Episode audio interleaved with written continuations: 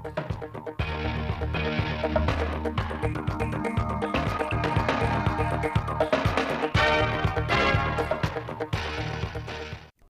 kính chào quý vị và các bạn. Mời quý vị và các bạn theo dõi chương trình phát thanh 17 giờ chiều nay, Chủ nhật ngày 15 tháng 5 của Đài Phát thanh Truyền hình Thanh Hóa. Những nội dung chính sẽ có trong chương trình. Phát huy vai trò nòng cốt của hệ thống dân vận và mặt trận Tổ quốc trong việc nắm bắt tâm tư nguyện vọng của các tầng lớp nhân dân, tạo sự đồng thuận thực hiện tốt các nhiệm vụ phát triển kinh tế xã hội của tỉnh. Thanh Hóa thực hiện chính sách hỗ trợ tiền thuê nhà cho người lao động. Huyện Yên Định triển khai lắp đặt trạm cân giám sát tải trọng tại các điểm mỏ. Tuyến quốc lộ 1A đoạn tránh thành phố Thanh Hóa xuống cấp đã lâu nhưng chưa được sửa chữa. Tiếp đó là phần tin thời sự quốc tế với những nội dung Mỹ, ASEAN nâng quan hệ lên đối tác chiến lược toàn diện. Ngoại trưởng các nước NATO họp không chính thức tại Berlin. Sau đây là nội dung chi tiết.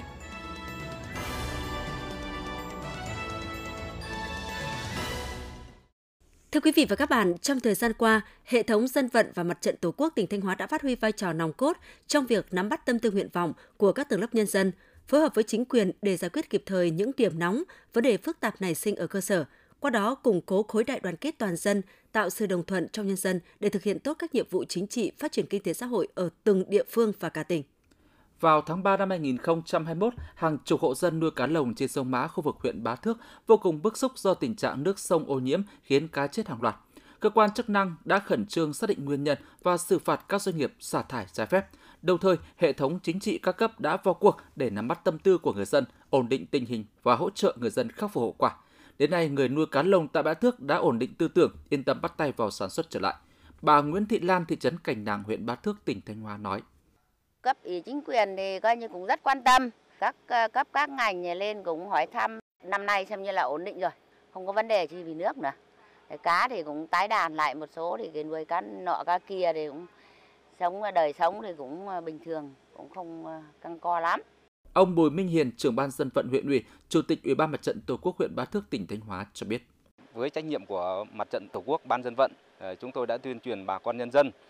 là giải quyết ngay tại cơ sở những à, vấn đề vướng mắc mà bà con à, kiến nghị băn khoăn thì sau đó bà con nhân dân rất là đồng tình với chính quyền địa phương thì bà con nhân dân đã tiếp tục là à, tái đàn các cái việc nuôi trồng thủy sản trên sông Mã. Năm 2020, 4 dự án trang trại chăn nuôi lợn tập trung quy mô lớn tại huyện Lăng Chánh được triển khai xây dựng. Tại thời điểm đó, nhiều hộ dân đã khiếu nại với chính quyền địa phương về những vướng mắc trong công tác giải phóng mặt bằng, thậm chí có hành động cản trở không cho dự án thi công. Tuy nhiên, với việc chủ động đối thoại của cấp ủy chính quyền, mặt trận tổ quốc và các đoàn thể, các vướng mắc từng bước được tháo gỡ. Đến nay, cả 4 dự án đã hoàn thành đi vào hoạt động. Chủ đầu tư cũng đang tiếp tục thực hiện mở rộng quy mô dự án. Có thể nói, chủ động đổi mới nắm bắt và giải quyết bức xúc ngay từ cơ sở đã tạo môi trường thuận lợi cho huyện Lang Chánh thực hiện các mục tiêu phát triển kinh tế xã hội. Bà Nguyễn Thị Liên, Phó Chủ tịch Ủy ban Mặt trận Tổ quốc huyện Lang Chánh tỉnh Thanh Hóa cho biết.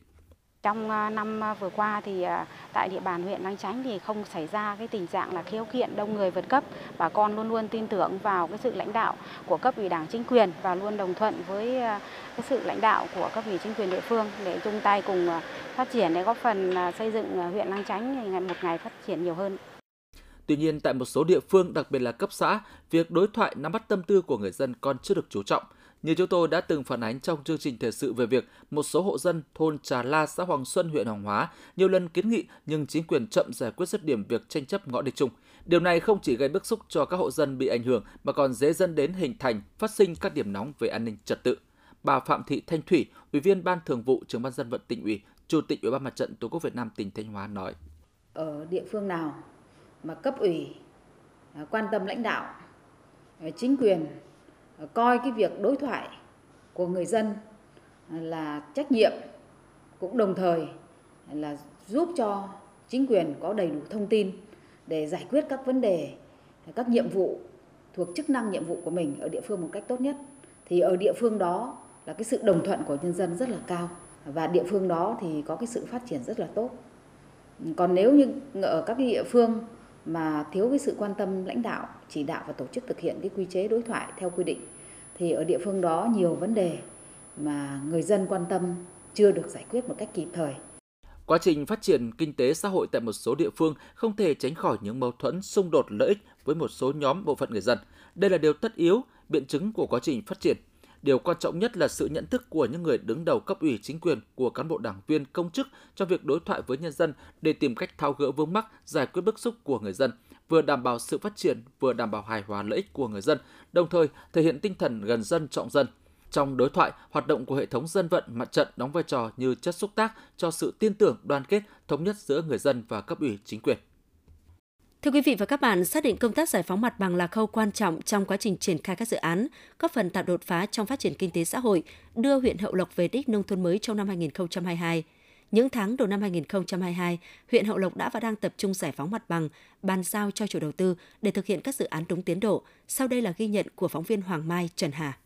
Dự án đầu tư xây dựng tuyến đường bộ ven biển đoạn Nga Sơn Hoàng Hóa đi qua địa bàn 6 xã của huyện Hậu Lộc có chiều dài 11,27 km với trên 800 hộ dân bị ảnh hưởng. Thực hiện chỉ đạo của ban dân tỉnh để đảm bảo tiến độ bàn giao mặt bằng cho các nhà thầu thi công dự án, huyện Hậu Lộc đã huy động hệ thống chính trị đẩy mạnh công tác tuyên truyền để nhân dân thuộc diện bị ảnh hưởng dự án hiểu rõ mục đích ý nghĩa của dự án đối với sự phát triển kinh tế của địa phương. Nhìn chung, đa số các hộ dân đồng thuận với chủ trương của nhà nước. Đến nay, huyện Hậu Lộc đã hoàn thành chi trả và bàn giao 9,5 km đất nông nghiệp, đất trang trại cho nhà thầu thi công. Anh Nguyễn Văn Đình, thôn Minh Thịnh, xã Minh Lộc, huyện Hậu Lộc phấn khởi nói. Gia đình chúng tôi cũng ờ, đồng thuận với um, chủ trương của nhà nước và cũng vận động một số gia đình cũng có đất ở khu tái định cư bàn giao cho địa phương để tiếp tục để hoàn thiện uh, tuyến đường ven biển đảm bảo cái uh, thời gian. Ông Mai Văn Bền, Phó Chủ tịch Ủy ban dân xã Hưng Lộc, huyện Hậu Lộc cho biết. Thông qua đối thoại, gặp gỡ trực tiếp để cho bà con thấy được các cái mốc bà con rất là yên tâm thống nhất cao về cái chủ trương của nhà nước. Đối với gần 2 km còn lại thuộc dự án đường bộ ven biển Nga Sơn Hoàng Hóa liên quan đến các hộ dân thuộc diện tái định cư, huyện Hậu Lộc cam kết sẽ bàn giao mặt bằng cho nhà thầu trước ngày 30 tháng 8 năm 2022. Hiện nay, huyện Hậu Lộc đang tập trung hoàn thiện khu tái định cư xã Minh Lộc, xây dựng phương án định giá đất cụ thể làm căn cứ bồi thường đất và bố trí tái định cư cho nhân dân. Ông Hoàng Minh Nghĩa, Phó Chủ tịch ban dân xã Minh Lộc, huyện Hậu Lộc cho biết. Địa phương cũng đã tập trung làm cái công tác ờ, tuyên truyền đến ờ, các cái hộ dân để các hộ dân này rõ ý nghĩa và mục đích việc thực hiện dự án để nó đảm bảo trong cái quá trình vận động giải phóng mặt bằng thì ờ, cơ bản là bà con cũng, cũng nhất trí. Năm 2022, huyện Hậu Lộc được giao nhiệm vụ giải phóng mặt bằng 191,28 ha phục vụ 97 dự án. Đến nay, huyện Hậu Lộc đã đo đạc kiểm kê 76,57 ha, thu hồi đất và phê duyệt phương án bồi thường 58,26 ha. Theo ông Ngọ Viết Thắng, Giám đốc Ban Quản lý Dự án huyện Hậu Lộc cho biết, xác định nhiệm vụ giải phóng mặt bằng các dự án là khâu then chốt trong quá trình thực hiện dự án. Những tháng đầu năm 2022, cấp ủy Đảng, chính quyền, mặt trận Tổ quốc và các đoàn thể trong huyện tập trung tuyên truyền lấy vai trò của đảng viên làm nòng cốt, gương mẫu đi đầu trong thực hiện giải phóng mặt bằng các dự án, các thủ tục về thu hồi đất, bồi thường hỗ trợ giải phóng mặt bằng công khai dân chủ theo đúng quy định của pháp luật, đảm bảo quyền và lợi ích hợp pháp cho người dân. Thứ nhất là tiếp tục đẩy mạnh cái công tác tuyên truyền phổ biến đến người dân để à, đồng tình ủng hộ. Thứ hai là đề cao trách nhiệm của người đứng đầu phải vào cuộc trong cái công tác giải phóng mặt bằng tránh cái đùn đẩy né tránh trách nhiệm. À, cái thứ ba à, thực hiện đầy đủ các cái cơ chế, các cái chính sách và cái quyền lợi đầy đủ cho cái người bị ảnh hưởng giải phóng mặt bằng. Mặc dù những tháng đầu năm, huyện Hậu Lộc đã thực hiện nhiều giải pháp trong công tác giải phóng mặt bằng, tuy nhiên tính đến ngày 13 tháng 5, huyện Hậu Lộc mới bàn giao được 25,73 hecta mặt bằng cho chủ đầu tư phục vụ dự án, đạt 15% kế hoạch cả năm. Khó khăn lớn nhất trong công tác giải phóng mặt bằng của huyện Hậu Lộc hiện nay đó là huyện đang chờ và dân tỉnh phê duyệt kế hoạch sử dụng đất năm 2022 mới có cơ sở thu hồi đất, thực hiện giải phóng mặt bằng. Do vậy, nhiệm vụ của những tháng tới đặt ra đối với huyện Hậu Lộc rất nặng nề, đòi hỏi sự vào cuộc của cả hệ thống chính trị, quyết tâm không để vướng mắc trong giải phóng mặt bằng trở thành điểm nghẽn ảnh hưởng đến tiến độ thi công các dự án trên địa bàn. Tính đến thời điểm này, tỉnh Thanh Hóa có 196 sản phẩm đạt chuẩn ô cốp, trong đó có hơn 70% sản phẩm thuộc ngành hàng thực phẩm. Để được công nhận đạt chuẩn sản phẩm ô cốp, việc đảm bảo chất lượng an toàn vệ sinh thực phẩm là một trong những tiêu chí quan trọng được các chủ thể quan tâm thực hiện trong quá trình sản xuất, qua đó giúp nâng cao chất lượng, tạo uy tín thương hiệu cho sản phẩm trên thị trường, ghi nhận của phóng viên Hương Hạnh. Nguyên liệu làm bánh đặt mua tại cơ sở uy tín đảm bảo chất lượng có nguồn gốc xuất xứ rõ ràng. Các hộ làm bánh được tập huấn và áp dụng quy trình làm bánh đảm bảo vệ sinh toàn thực phẩm ở tất cả các khâu, xe bột, làm nhân, gói bánh. Đầu tư tủ hấp bánh với số lượng lớn giúp bánh thơm ngon sạch sẽ, thời gian bảo quản được lâu hơn. Đó là những khâu sản xuất chính sản phẩm bánh lá Hà Lai của Hợp tác xã Dịch vụ Nông nghiệp Hà Lai huyện Hải Trung. Do đảm bảo các tiêu chuẩn về an toàn thực phẩm, có bao bì logo tem truy xuất nguồn gốc, cuối năm 2021, sản phẩm bánh lá Hà Lai đã được công nhận đạt chuẩn ô cốp 4 sao cấp tỉnh. Bà Trịnh Thị Hà, Hợp tác xã Dịch vụ Nông nghiệp Hà Lai, huyện Hà Trung, tỉnh Thanh Hóa cho biết. Hợp tác xã cũng đã quy hoạch cái vùng sản xuất à, thực phẩm à, lúa gạo sạch à, đã đủ an toàn thực đoàn ăn đủ an toàn của vệ sinh an toàn thực phẩm các quy trình sản xuất là lúa sạch sau khi đặt ô cốp thì sản phẩm được mọi người biết đến cho nên là sản phẩm bán rất là rộng rãi trên thị trường và cũng đã có những cái các, các cửa hàng à, thực phẩm sạch người ta đã chấp nhận cái sản phẩm của mình. Theo quy định tiêu chí xét công nhận sản phẩm ô cốp đối với ngành hàng thực phẩm, ngoài đạt nội dung về sức mạnh cộng đồng, tiếp thị sản phẩm Tiêu chí quan trọng nhất là phải chấp hành các quy định của luật an toàn thực phẩm, chất lượng sản phẩm hàng hóa. Các sản phẩm thực phẩm tham gia chương trình ô cốp đều phải được kiểm soát theo một quy trình chất lượng an toàn từ đầu vào đến đầu ra. Các cơ sở sản xuất đạt chứng nhận an toàn thực phẩm những người lao động, chủ cơ sở được đào tạo kiến thức cơ bản về vệ sinh an toàn thực phẩm. Anh Lê Văn Tòng, cơ sở sản xuất thịt lợn muối An Tâm, huyện Thọ Xuân, tỉnh Thanh Hóa cho biết. Cơ sở của chúng tôi luôn à, đảm bảo và chú trọng quan tâm đến việc quản lý về chất lượng nguyên liệu đầu vào cho tới khâu bảo quản và chế biến sản phẩm đầu ra thì đấy cho tới khi các sản phẩm đầu ra của chúng tôi cũng được ờ, kiểm tra và kiểm nghiệm trước khi đưa tới tay người tiêu dùng. Ông Bùi Công Anh, Phó Tránh Văn phòng Điều phối Nông thôn mới tỉnh Thanh Hóa cho biết thêm.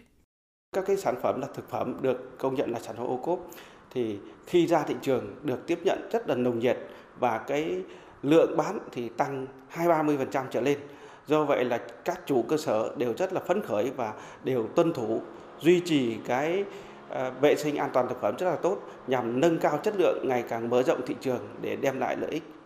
kinh tế tốt hơn cho cơ sở và địa phương. Theo đánh giá của Văn phòng Điều phối Nông thôn mới tỉnh, sau khi được công nhận đạt chuẩn, các sản phẩm ô cốp thuộc ngành hàng thực phẩm vẫn duy trì tốt các điều kiện vệ sinh an toàn thực phẩm, tăng sức cạnh tranh trên thị trường, được người tiêu dùng đón nhận – đây cũng là điều kiện để các sản phẩm được công nhận đạt chuẩn sau 3 năm và tiếp tục nâng cao nâng hạng, hướng đến mục tiêu phát triển sản phẩm theo quy trình ô cốp sản phẩm chuyên nghiệp. Quý vị và các bạn vừa theo dõi phóng sự đảm bảo vệ sinh an toàn thực phẩm, yếu tố quan trọng của sản phẩm ô cốp. Thưa quý vị, thay vì sử dụng phương pháp phơi ủ cá dưới ánh nắng trực tiếp chế biến nước mắm theo cách truyền thống, anh Nguyễn Văn Tuyến, giám đốc công ty trách nhiệm hạn chế biến hải sản Ba Làng, phường Hải Thanh, thị xã Nghi Sơn đã áp dụng công nghệ sử dụng năng lượng mặt trời để sản xuất nước mắm mang hiệu quả kinh tế cao. Bài viết của phóng viên Thanh Tâm. Từ một cơ sở nhỏ sản xuất nước mắm theo phương thức truyền thống của gia đình, năm 2009, anh Nguyễn Văn Tuyến đã thành lập công ty trách nhiệm hạn chế biến hải sản Ba Làng, chuyên sản xuất nước mắm và các loại mắm. Khi mới thành lập doanh nghiệp, cơ sở này vẫn duy trì phương pháp làm móng truyền thống, gài nén kết hợp đánh khuấy, chụp chứa trong chum vải bằng gốm sứ hoặc trong bể xi măng và phơi nắng trực tiếp. Phương pháp truyền thống cho ra nước mắm ngon, đậm vị nhưng chưa đảm bảo vệ sinh an toàn thực phẩm. Lượng đạm thối bốc mùi mạnh, ảnh hưởng đến môi trường xung quanh. Năm 2019, được hỗ trợ từ một phần dự án khoa học công nghệ, anh Nguyễn Văn Tuyến đã đầu tư 10 tỷ đồng để lắp đặt hệ thống pin năng lượng mặt trời, ủ mắm theo công nghệ phơi kín. Bộ cảm ứng báo nhiệt của hệ thống năng lượng mặt trời có khả năng tự điều chỉnh để đảm bảo luôn duy trì nhiệt độ cho các bể ở 30 độ C. Quá trình ủ, các bể luôn kín và nước mắm được đảm bảo tự động, giúp giảm 60% chi phí nhân công và không ra mùi ảnh hưởng đến môi trường xung quanh, đảm bảo an toàn vệ sinh thực phẩm. Ngoài ra lên men trong điều kiện khép kín, cá nguyên liệu sẽ chuyển thành đạm hữu ích nên nước mắm có độ đạm cao, mùi nước mắm thơm đặc trưng, không gắt, lượng nước cốt thu được cũng khá nhiều – thời gian ủ rút ngắn hơn. Anh Nguyễn Văn Tuyến, giám đốc công ty trách nhiệm hạn hải sản Ba Làng, thị xã Nghi Sơn, tỉnh Thanh Hóa cho biết. Bắt đầu thực hiện cái chương trình đây, cái cái cái áp dụng cái năng lượng nấu cạo láo tự động đây và cái dàn thu của Thái Dương Năng thì nó giúp cho cái nước mắm của tôi là đang từ 18 tháng đến 24 tháng thì hiện nay thì tôi chỉ còn có lại là 12 tháng là đã ra được một sản phẩm rồi và thực sự cái hương vị truyền thống nó cũng không mất đi đâu tí nào cả. Trước đây mình làm được à,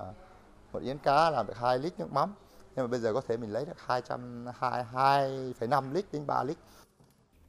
Cùng với ứng dụng công nghệ trong sản xuất, anh Nguyễn Văn Tuyến luôn chú trọng xây dựng thương hiệu, nâng cao chất lượng mẫu mã sản phẩm, mở rộng thị trường tiêu thụ trong và ngoài tỉnh. Trung bình mỗi tháng, công ty cung cấp ra thị trường 30.000 lít nước mắm và trên 10 tấn mắm các loại, doanh thu đạt 3 tỷ đồng, tạo việc làm thường xuyên cho 60 lao động – Đặc biệt, khi áp dụng phương pháp này, việc sản xuất nước mắm không phụ thuộc vào điều kiện thời tiết nên sản lượng tăng đáng kể.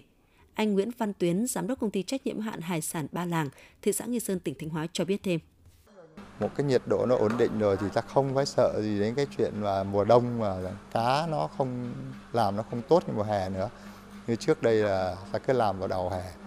nhưng mà đối với miền Bắc mình nhưng mà bây giờ thì khi áp dụng cái đây thì mình không phải phụ thuộc vào cái nhiệt độ. Theo tính toán, việc sử dụng hệ thống pin năng lượng mặt trời giúp cho công ty hải sản Ba Làng tiết kiệm được 70% chi phí tiền điện trong quá trình sản xuất.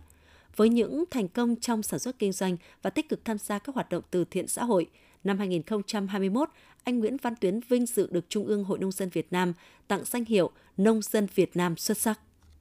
Thưa quý vị và các bạn, những năm gần đây, xã Tam Trung, huyện Mường Lát đã tích cực chỉ đạo người dân địa phương đưa nhiều loại cây có hiệu quả kinh tế cao vào trồng, góp phần nâng cao giá trị thu nhập trên cùng một đơn vị diện tích, ghi nhận của phóng viên Tường Vân. Đưa chúng tôi đi thăm khu đồi có tổng diện tích hơn 2 hecta mướt màu xanh của chuối và nhãn. Anh Sùng A Thảo, bản Suối Lóng, xã Tam Trung, huyện Mường Lát, không giấu được niềm vui khi các loại cây trồng đã mang lại thu nhập ổn định cho gia đình. Ngược dòng thời gian, anh Thảo trải lòng về cuộc sống nghèo khó trước đây khi chưa chuyển về sinh sống ở bản Suối Lóng. Trước năm tôi về ở Suối Lóng đây á thì về năm 2006 thì gia đình mình rất khó khăn mà không có cả nhà ở đâu, rất hoàn cảnh. Cơm không có ăn, con đi học hành thì chả có đồng tiền. Ban đầu là tôi trồng ngô, sau này trồng ngô cảm thấy nó không hiệu quả thì tôi lại chuyển sang trồng sán một thời gian thì thấy nó làm cái đó thì nó cũng năm nào năm phải làm thì nó vất vả cho vợ con cũng quá thì đối với đồng tiền thì cũng chẳng đáng mấy. Anh Sùng A Thảo tâm sự, năm 2009, anh đưa cây chuối vào trồng thay cho cây ngô cây sắn. Để có nước tưới, anh đã lấy ống dẫn từ suối từ mạch núi về để tưới nên cây chuối của gia đình anh sinh trưởng, phát triển tốt, chuối to và đều quả. Thương lái từ khắp nơi lên mua chuối của gia đình anh. Nhờ đó cuộc sống của gia đình cũng khấm khá hơn, xây được nhà cửa, mua sắm nhiều vật dụng đắt tiền và mở thêm được một cửa hàng kinh doanh các mặt hàng tạp hóa. À, vợ chồng mình thu nhập được được 6 năm, mỗi tháng mình phải thu được khoảng 5 đến 6 triệu một tháng. Rồi kinh tế ờ, trồng cái chuối đấy thì mang hiệu quả cho gia đình đỡ hơn nhiều ạ. Cùng với việc trồng chuối, những năm gần đây, anh Sùng A Thảo còn đưa cây nhãn vào trồng nhằm nâng cao thu nhập trên cùng một đơn vị diện tích. Cũng như anh Sùng A Thảo, gia đình anh Thảo A Sùng cũng là một trong những hộ đi đầu trong việc chuyển đổi cây trồng tại xã Tam Trung. Sau 4 năm phát triển, đến nay gia đình anh đã có hơn 1.000 gốc chuối. Nhờ chuyển từ trồng ngô và sắn sang trồng chuối mà cuộc sống của gia đình anh đủ đầy hơn trước, anh Thảo A Sùng nói. Là chuối thì có tháng thì chặt được và 50, 60 nhưng mà có tháng thì chặt được 30. Tháng nó phải đi chặt một hai lần. Một năm thì vẫn thu được 20-30 triệu được. Ông Hà Văn Thìn, Phó Chủ tịch Ủy ban nhân dân xã Tam Trung cho biết, những năm qua,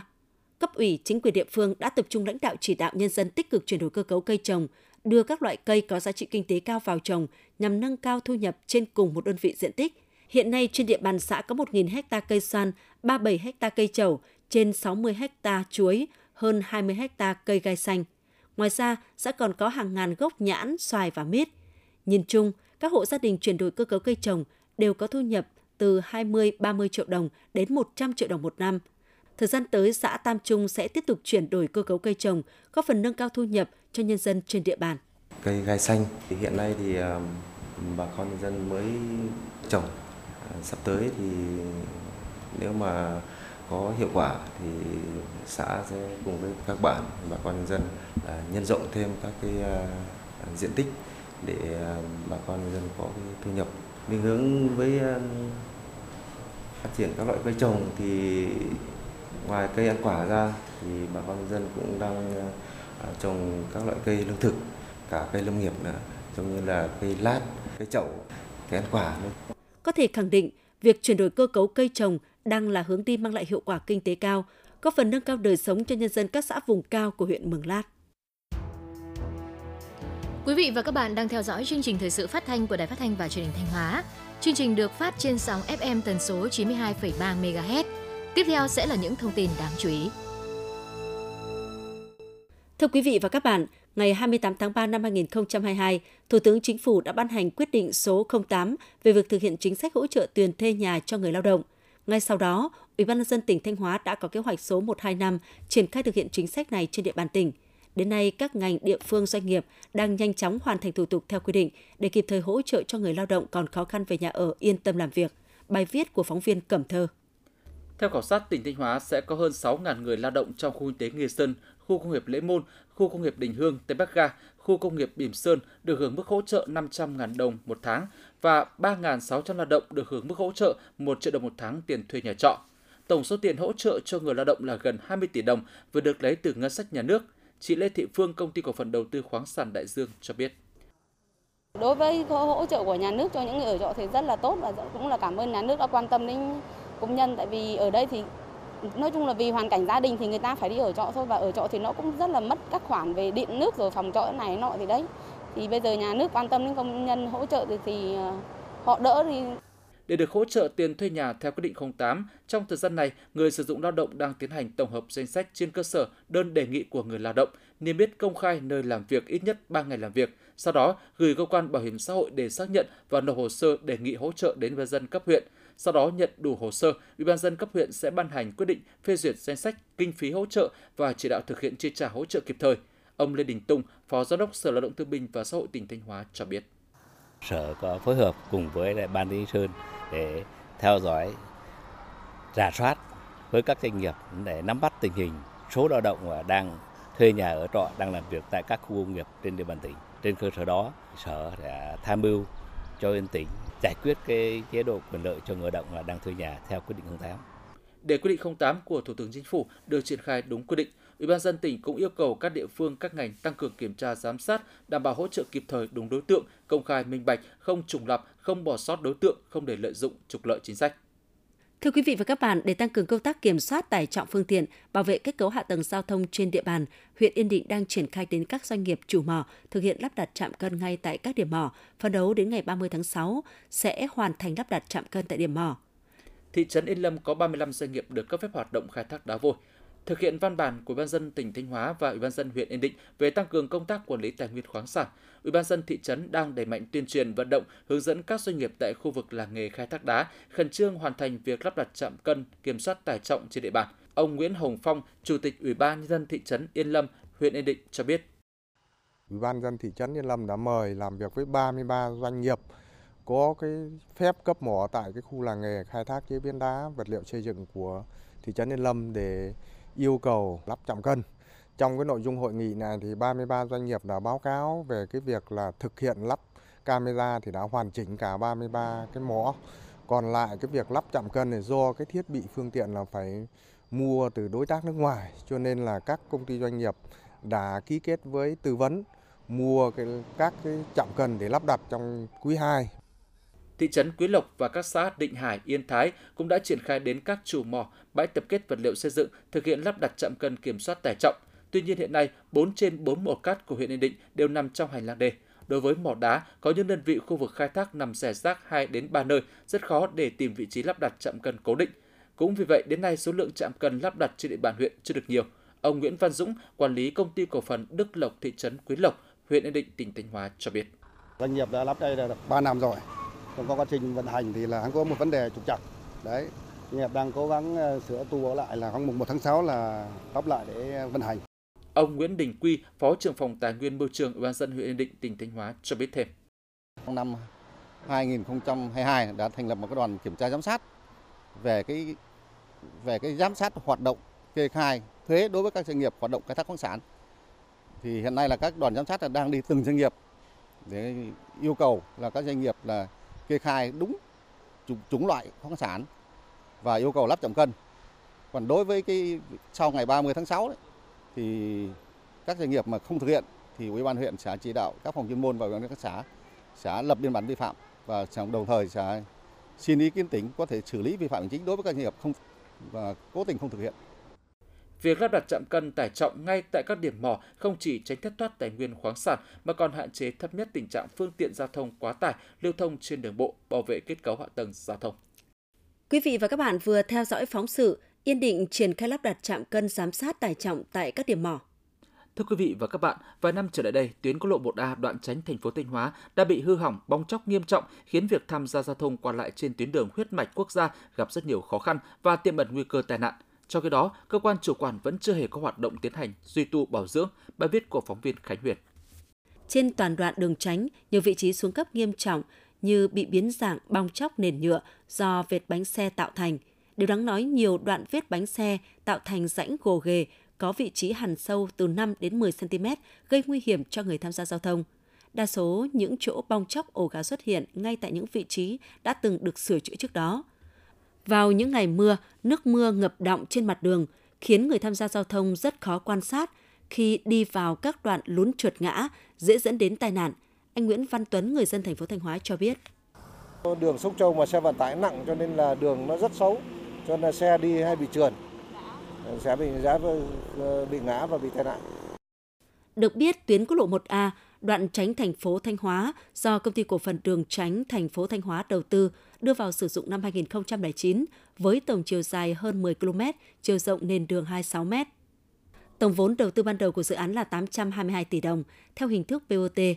Theo hợp đồng và các phụ lục hợp đồng dự án giữa Tổng công ty Đường bộ Việt Nam và nhà đầu tư thì thời gian thu phí hoàn vốn đường tránh thành phố Thanh Hóa dự kiến thực hiện trong vòng 27 năm 8 tháng. Thời gian thu phí tạo thuận lợi kéo dài thêm 3 năm. Tuy nhiên, tháng 8 năm 2017, Bộ Giao thông Vận tải sau khi đánh giá thực tế cho rằng đơn vị khai thác đã thu hồi quá số vốn đầu tư nên yêu cầu dừng hoạt động trạm BOT tào Xuyên. Cũng từ sau thời điểm này, việc duy tu bảo dưỡng tuyến đường tránh thành phố Thanh Hóa rơi vào tình trạng lơ là, không được quan tâm, mặc dù các đơn vị liên quan đã nhiều lần đề nghị công ty cổ phần BOT đường tránh Thanh Hóa sửa chữa hư hỏng, chịu trách nhiệm trước pháp luật khi để xảy ra tai nạn giao thông do yếu tố kỹ thuật đường không đảm bảo hoặc không được sửa chữa bảo trì kịp thời theo quy định. Tuy nhiên, đến thời điểm hiện tại, các vị trí hư hỏng vẫn chưa được quan tâm sửa chữa. Ông Bùi Huy Hùng, người dân thành phố Thanh Hóa chia sẻ rất là nguy hiểm dễ đi nghe máy và khi mà cái xe máy cái bánh nhỏ nó vào cái sông châu rồi nó hay bị trượt bánh hay bị ngã đấy từ chỗ Bixi trở lại đây này rất là nhiều à, bị cái cả mấy năm nay rồi chứ không phải là mới bị đâu. Cơ quan chức năng nhà nước làm sao cho nó săn lấp được mặt bằng cho là làm cho cái an toàn nó đổ cho đường nó đẹp hơn cho dân đi thôi. Tuyến đường tránh này nằm trên quốc lộ 1A tần suất phương tiện tham gia giao thông vô cùng lớn. Nếu việc hư hỏng không được tu sửa kịp thời tai nạn giao thông có thể xảy ra bất cứ lúc nào. Trước thực tế có hơn 100 dự án không sử dụng đất hoặc chậm tiến độ sử dụng đất để hoang hóa gây lãng phí đất đai, Chủ tịch Ban dân tỉnh Thanh Hóa đã chỉ đạo khẩn trương xử lý vi phạm. Tính đến tháng 11 năm 2021, Thanh Hóa có 4 dự án công trình vi phạm pháp luật đất đai với tổng diện tích đất hơn 236 ha còn vướng mắc chưa xử lý được, có 109 dự án công trình với tổng diện tích đất là hơn 278 ha không sử dụng đất hoặc chậm tiến độ đưa đất vào sử dụng để hoang hóa gây lãng phí đất đai. Có hai dự án có kết quả thanh tra kiểm tra đến nay còn vướng mắc khó khăn, chưa giải quyết để đưa đất vào sử dụng.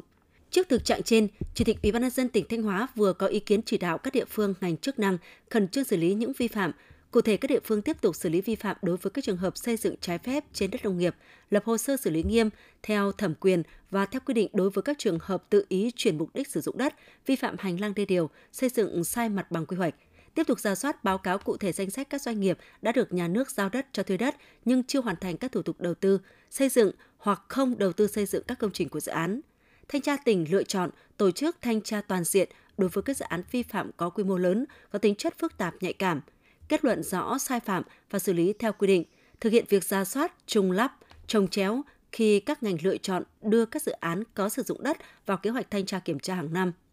Trong năm 2022, Sở Tài nguyên và Môi trường tiếp tục ra soát, xây dựng kế hoạch thanh tra kiểm tra việc sử dụng đất, thực hiện dự án đầu tư đối với các dự án có dấu hiệu vi phạm, kiên quyết tham mưu trình Ủy ban dân tỉnh thu hồi đất đối với các dự án có vi phạm, đủ điều kiện thu hồi, chấn chỉnh công tác giao đất cho thuê đất, thực hiện kịp thời việc ký hợp đồng thuê đất bàn giao đất trên thực địa, tham mưu cấp giấy chứng nhận quyền sử dụng đất, tạo điều kiện thuận lợi cho chủ đầu tư thực hiện dự án.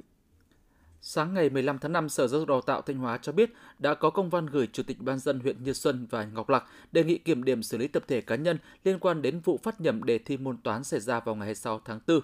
Qua kiểm tra việc tổ chức khảo sát chất lượng học sinh lớp 9 tại Phòng Giáo dục và Đào tạo huyện Như Xuân và Hội đồng khảo sát trường trung cơ sở Thanh Xuân, huyện Như Xuân, Thanh tra Sở Giáo dục Đào tạo Thanh Hóa đã có kết luận – trong quá trình tổ chức thực hiện khảo sát chất lượng học sinh lớp 9, Phòng Giáo dục Đào tạo huyện Như Xuân chưa kịp thời nắm bắt thông tin từ các hội đồng khảo sát cấp trường. Việc kiểm tra giám sát chưa có sự bao quát lựa chọn trọng tâm trọng điểm. Chủ tịch Hội đồng khảo sát trường trung cơ sở Thanh Xuân đã không nghiên cứu kỹ các văn bản chỉ đạo dẫn đến việc sử dụng đề khảo sát và tổ chức khảo sát môn toán không đúng lịch của Sở Giáo dục Đào tạo. Cụ thể là tổ chức khảo sát môn toán vào buổi sáng ngày 26 tháng 4, trong khi lịch của Sở Giáo dục Đào tạo khảo sát môn văn. việc phát hiện sai sót và tổ chức khắc phục chậm 16 giờ ngày 6 tháng 4, nhà trường mới họp hội đồng tổ chức khắc phục và chưa kịp báo cáo với phòng giáo dục đào tạo huyện Như Xuân.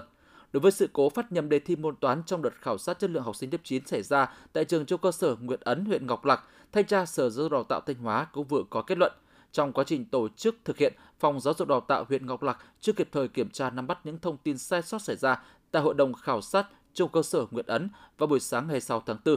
Chủ tịch và thư ký hội đồng khảo sát trường Nguyệt Ấn đã không nghiên cứu kỹ các văn bản chỉ đạo dẫn đến việc sử dụng đề khảo sát và tổ chức khảo sát môn toán không đúng lịch của Sở Giáo dục Đào tạo. Cụ thể là tổ chức khảo sát môn toán vào sáng ngày 6 tháng 4, trong khi theo lịch của Sở là khảo sát môn văn.